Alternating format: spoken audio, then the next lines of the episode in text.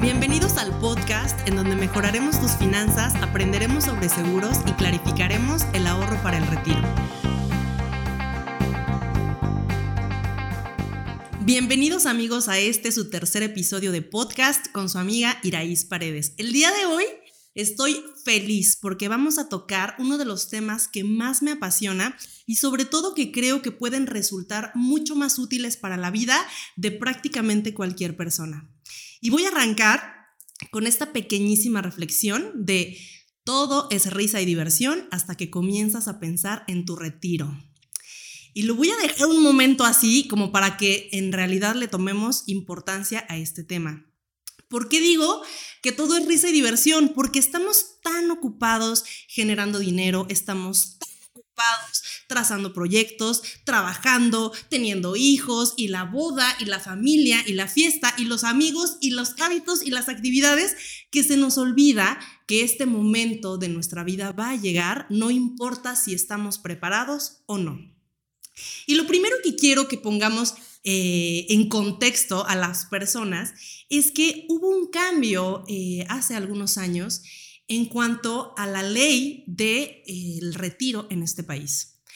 Y yo no sé si ustedes se han dado cuenta o si se acuerdan, prácticamente a la mayoría de nuestros papás y nuestros abuelos les preocupaba tremendamente generar una antigüedad en una empresa, hacer carrera en esa empresa. Y de hecho, yo no sé si ustedes se acuerdan, pero cuando yo estaba chiquita, decían que después de que cumplías 35 años de edad, cuidadito con que te quedaras sin chamba, porque ya iba a ser súper difícil encontrar. Y esto básicamente se debía a que las empresas tenían una responsabilidad muy grande en cuanto a la jubilación de la gente, ¿sale? Eh, entonces era mucho, muy importante generar esta trayectoria laboral porque nos interesaba escalar y nos interesaba tener el máximo sueldo disponible para el momento en el que nos fuéramos a retirar. ¿Por qué? Pues porque nos íbamos a jubilar con el promedio de nuestros últimos cinco años trabajados. Hoy en día las cosas son sumamente diferentes y les voy a explicar por qué sucedió esto. En 1943, más o menos existían 26 trabajadores activos por cada persona que se pensionaba.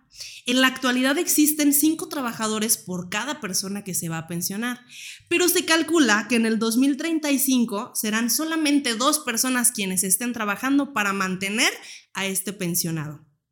¿Por qué esto nos afecta? ¿O dónde lo vemos de una manera mucho más tangible? No nos vayamos tan lejos. Mi abuela tuvo nueve hijos. Mi mamá tuvo dos hijos. Y bueno, su servidora tiene tres perros. Entonces, así, en esa medida, se comporta la mayoría de las familias en la actualidad. Cada vez tenemos menos hijos, cada vez eh, se vuelve más insostenible este tema de la pensión en México. Y por eso se tuvo que hacer una reforma en la ley de las pensiones en nuestro país.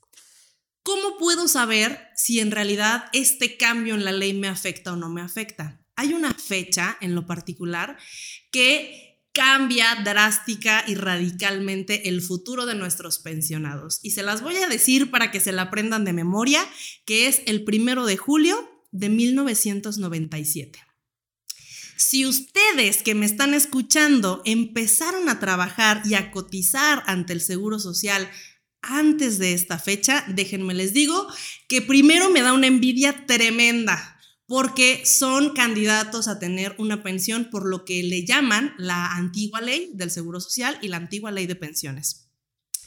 ¿Qué quiere decir que yo pertenezca a esta ley? Pues básicamente que tengo requisitos mucho más nobles que cumplir, que la ley me protege mucho más y sobre todo que me voy a poder retirar con una calidad mucho, muy diferente a que si yo estuviera en la ley nueva. Ahora, hoy vamos a aprender eh, y vamos a encuerar un poquito esta ley anterior, que es la ley 73, que significa todas aquellas personas que empezamos a trabajar antes del primero de julio del 97. ¿Qué tengo que saber para el momento en el que llegue mi jubilación? Hay requisitos que tengo que cubrir. El primero de ellos es que tengo que tener al menos 60 años de edad al momento de que yo decida pensionarme. Y también va a ser necesario que cuente con 500 semanas cotizadas ante el Seguro Social. En un episodio próximo, no se lo pierdan, vamos a ver cómo es que yo puedo saber, de acuerdo al número del Seguro Social, a qué ley pertenezco y cuántas semanas llevo. Vamos a eh, desglosar un poquito este tema, pero para efectos prácticos, este es el requisito que tendríamos que cubrir. Y también es importante considerar que nos vamos a pensionar con el salario de nuestros últimos cinco años trabajados. Y aquí vamos a entrar tal vez en un poquito de controversia. Oye, ¿qué pasa, Iraís, si no coticé con mi salario total? Por ejemplo, me tenían dada de alta con un cierto monto, pero me pagaban bonos o me pagaban comisiones por fuera. Bueno, en esta situación hay que tener muchísimo cuidado porque todo lo adicional no va a estar considerado dentro de nuestra pensión. Y aquí va a surgir una pregunta dramática que es, oye, si este fue mi caso, ¿tengo la posibilidad de subir mi pensión? Y la respuesta es que sí. Ven cómo son de afortunados los de la ley anterior porque incluso en este momento del tiempo tienen la posibilidad de ellos elegir con qué tamaño de pensión se retiran. Y esta carta o este as bajo la manga se llama modalidad 40. ¿Qué es la modalidad 40? Pues básicamente es un esquema que le permite a los trabajadores realizar aportaciones y aumentar sus pensiones, ¿vale?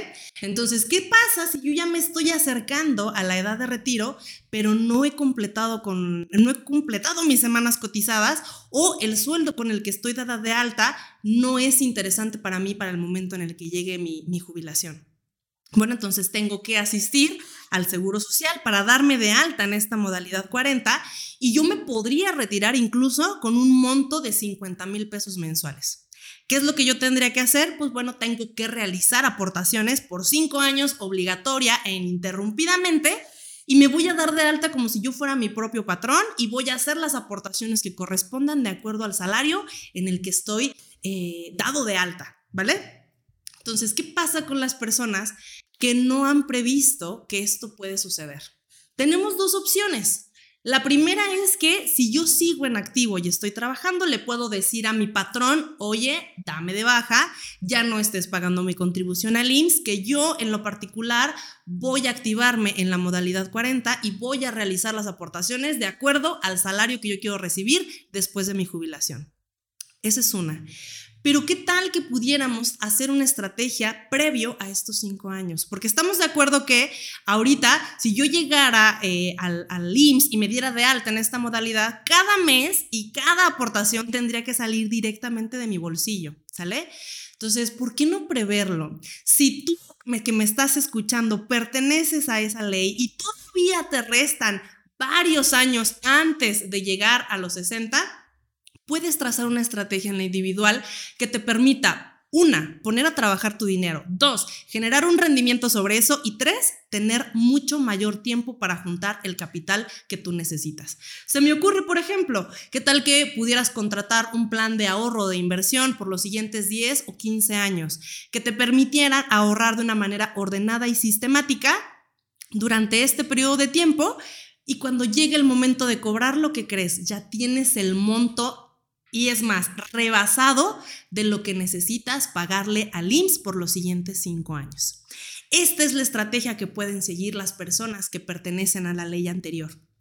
Entonces, no todo el dinero tiene que salir de ti, no todo tiene que ser del gasto o del ingreso que es corriente eh, en el aquí y el ahora, sí se puede prevenir. Y es parte del mensaje que yo quiero compartir el día de hoy con ustedes, que eh, en primera hay que identificar si pertenecemos a esta ley, hay que descargarnos nuestras semanas cotizadas y sobre todo acércate con tu servidora si te es posible para poder trazar la mejor estrategia para ti y que no todo salga de tu bolsillo y puedas optimizar los recursos y sobre todo lo que más me preocupa y me ocupa es que puedas irte con la mejor pensión posible porque es el dinero con el que vas a contar en la etapa más vulnerable de tu vida. Entonces, eh, habiendo hablado de toda esta situación, habiendo desmenuzado la ley anterior, quiero que sepas que si perteneces a esta ley, eres sumamente privilegiado.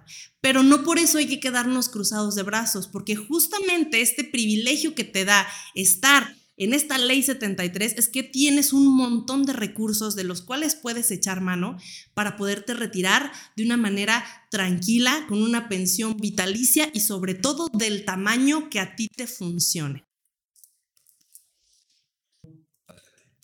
¿Por qué me apasiona tanto compartirles esta información? Lo primero es porque la información es poder. Entonces, a este punto, teniendo tantos medios de comunicación, teniendo todo al alcance prácticamente de un clic, quien no haga algo, la realidad es que es porque no quiere.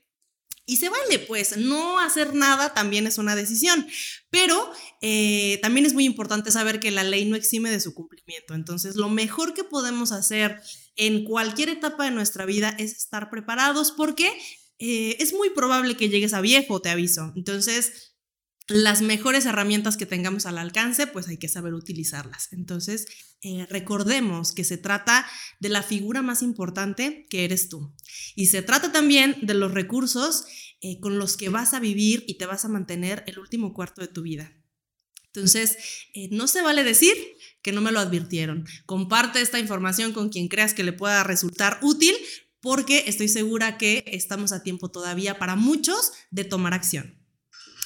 Ahora amigos, el próximo episodio vamos a ver la segunda parte de este tema. Si tú empezaste a trabajar después del 1 de julio de 1997 y si perteneces a la llamada nueva ley, eres generación Afore. Y lo que tengo para contarte, te prometo que te interesa y te va a ser de muchísimo, de muchísimo valor. Esto fue todo por hoy. Soy Irais Paredes y cambio a México una persona a la vez. Adiós.